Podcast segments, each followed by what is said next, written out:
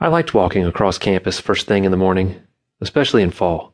Ancient oaks fanned out over the wide brick walkways, their still green leaves patiently looming over energetic yellow and red maples. All around, colorful leaves littered expansive lawn. I passed a lanky boy who was dragging his feet through the wet grass, too hungover to navigate the crowded walkway. Noticed the dark, sunken eyes of a gangly girl who'd stayed up all night to polish a report her professor would barely read. So many sleepy faces. I couldn't focus. I needed to get all the way awake.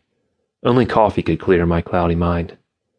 I stepped into the daily grind behind a paint spattered art student who was studying the menu, just getting started on a lifetime caffeine addiction.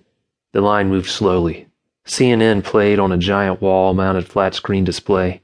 Spontaneous early migrations flashed across the screen in big bold letters over a graphic of birds flying south. The volume was too low to hear as the anchorman interviewed a scientist who gesticulated wildly as he talked.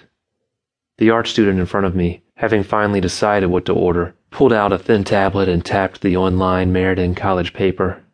I peeked over his shoulder, curious about the migrations. Not surprisingly, the front page concerned itself only with campus news. The narcissistic rag rarely covered the outside world. The student swiped and zoomed in on the top headline Mud Runners Students had been covering their naked bodies with mud and streaking the quad for weeks. Campus security had failed to chase them down on multiple occasions, only adding to the spectacle. There was a quote from Chancellor Pratt, who was attempting to come down in a positive light. We all appreciate the Mud Runners' school spirit, but they need to stop for safety reasons. It's dangerous to run through the campus with improper attire. Losing interest, I gazed out the window. Three freshmen chased each other with handfuls of leaves.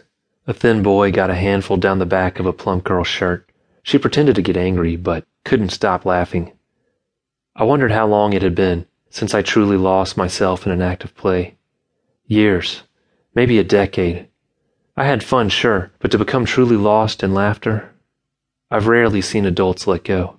We become more fearful as we grew older, afraid to play games without rules. Professor Bauer, what can I get you today? I hadn't seen the art student leave the register. Just the usual, large coffee. I stepped across the gap to the perky pigtails at the register. Coming right up!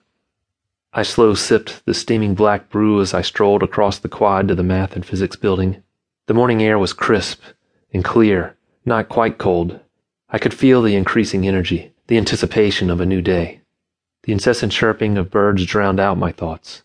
I might have overlooked it if I hadn't seen the odd migrations headline if others weren't gazing up into the layers of limbs that shaded the quad.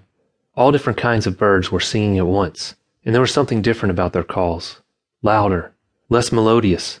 The birds, fleeing for the mistaken safety of the South, were shouting, crying warnings we could not understand. My confidence boosted by coffee, I strode straight up the brick path to the main entrance of Crumley Hall. I nodded to a former student. What's up, Professor B?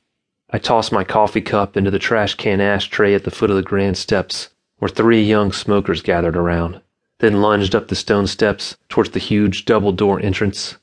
There was a girl making out with someone on the landing. I almost came to a complete stop when I realized it was Amy Stewart. Amy was one of my most interesting, interested students.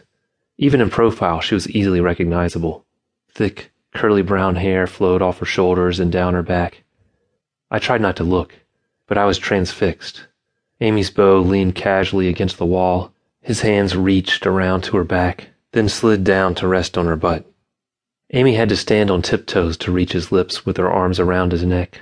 Her short shirt stretched up, revealing milky skin, soft, curvy hips.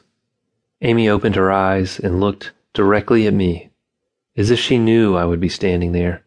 She continued kissing him, pressing her body even closer against him kissing him deeper, enjoying my reaction. My mouth opened involuntarily. She smiled, still kissing. I took a deep breath, moving forward, but looking only at Amy.